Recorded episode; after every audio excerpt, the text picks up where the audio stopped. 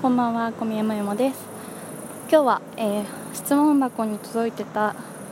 相談にお答えしたいと思います。ちょっと待ってね。よし読みます。えー、初めまして。いつも楽しくラジオを聴かせてもらってます。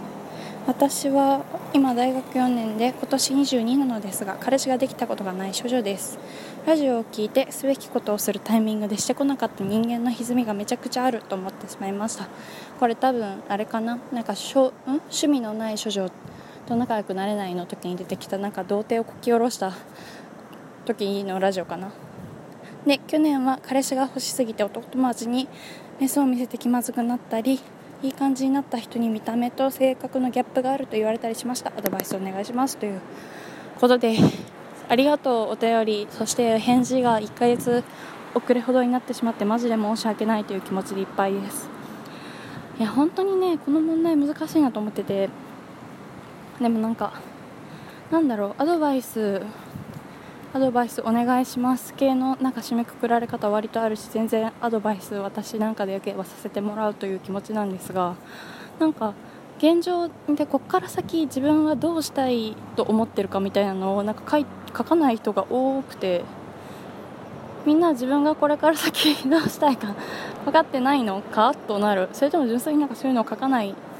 だけなのかな。なんか私は人の相談とか話を割と聞くことが多いんですけど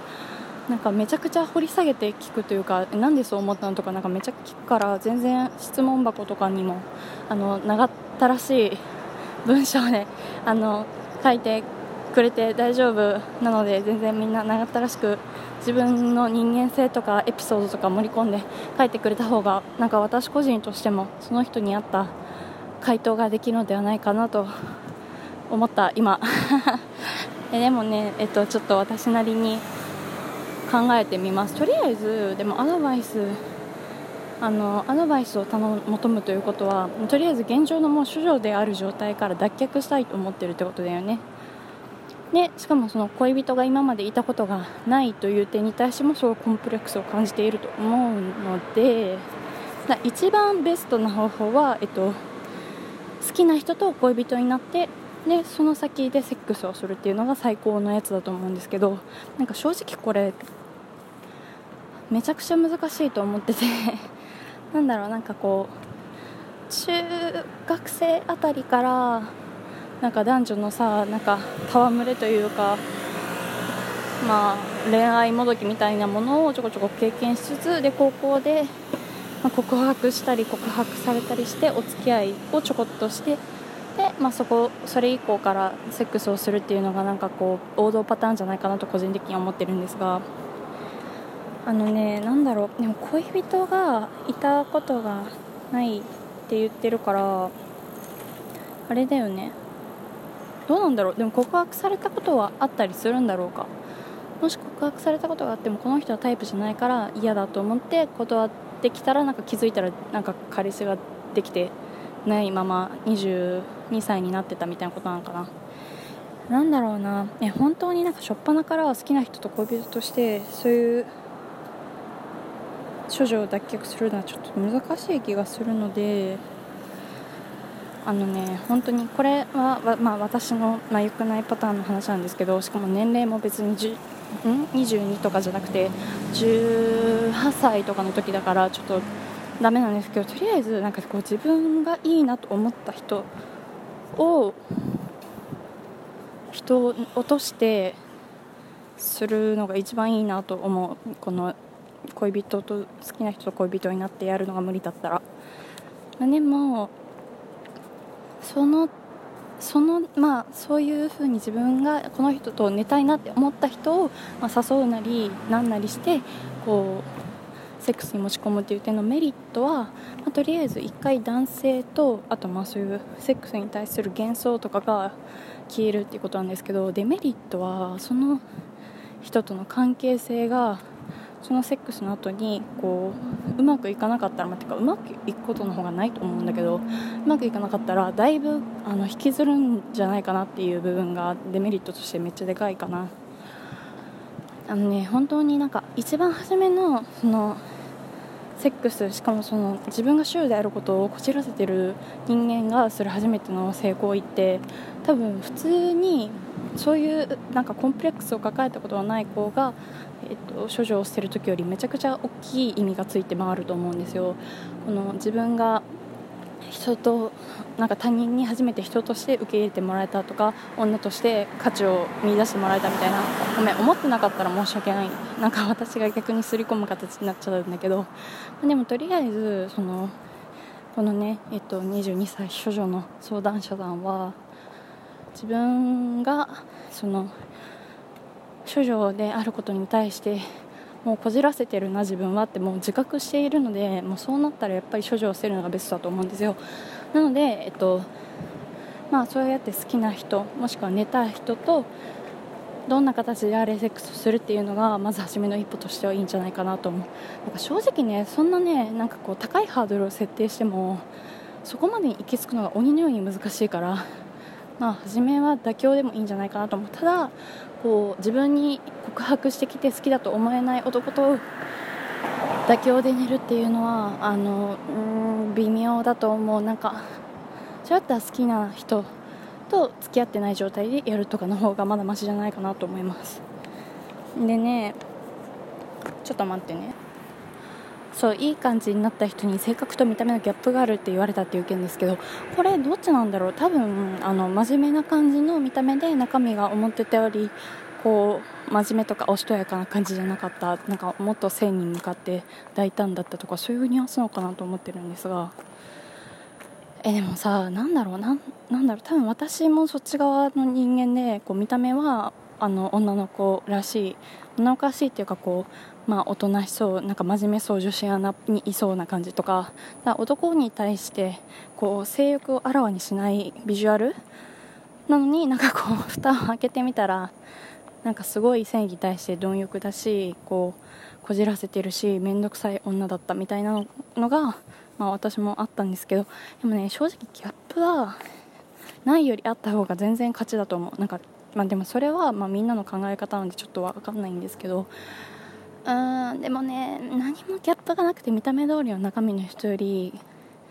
なんかこうそういう外見に似合わない中身の方が個人的には燃えるのでそういう部分をね面白がってくれる人を見つけたらいいんじゃないかなと思うでもそういう人をまず見つけるためにはまずなんだろう普段から自分が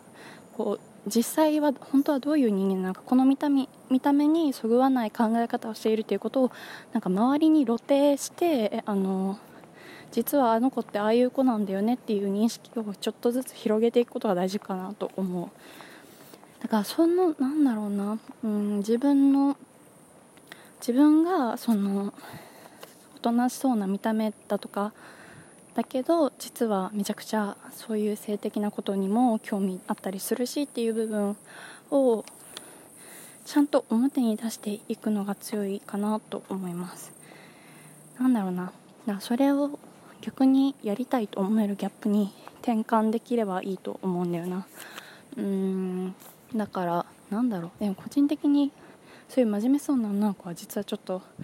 エロかったりしたら上がるのでここからはねあの自分が周りにどう見られたいかを軸に考えていった方がいいんじゃないかなと思う。実際の自分がどういう人間かっていうのに重きを置くかもうそれともその目標遂行のために処女を脱却するというあの部分に向かってもっとこう男が思わずこう手を出したくなるような女になるなんかこう分かりやすく言えばやりたくなる女になるかっていうことだと思うんですよね。えー、だからね何だろう真面目な見た目の人って下ネタとかを普段から言わなかったらあのこの子は真面目だろうしちょっと性に対しても硬い子なんだろうなみたいな勝手に判断されることがあると思うんだよだから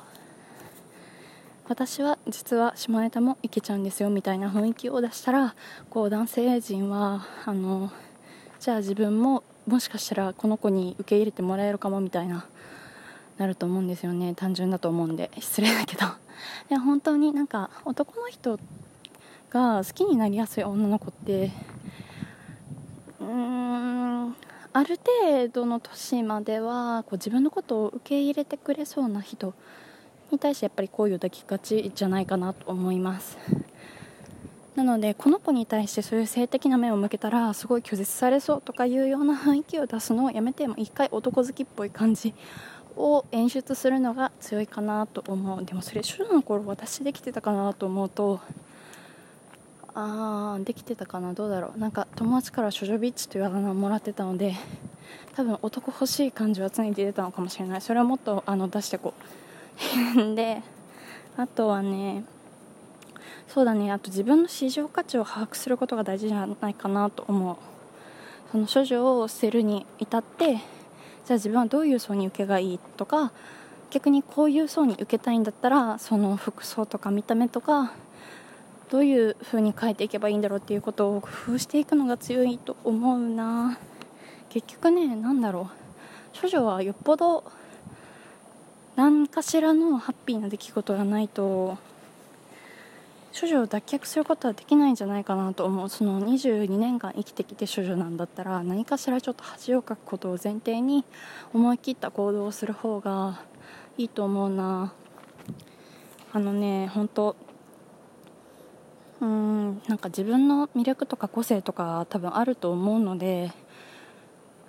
そういうところをなんかもっとあらわにしていった方がおもろくていいんじゃないかと思いますね。なんだろう。わかんない。もっとなんか本当は処女捨てたいんだよねみたいなことを大声で言っといたらいいような気もする。私高校生の時それしてたからね。でもでも、うん、多分当分は思い切って行動して痛い目を見てしばらく引きずるっていうまだ段階だと思いますので正直傷つくことを恐れずいや傷ついてもいいけど傷つく気持ちで頑張ってほしいと思っております。以上。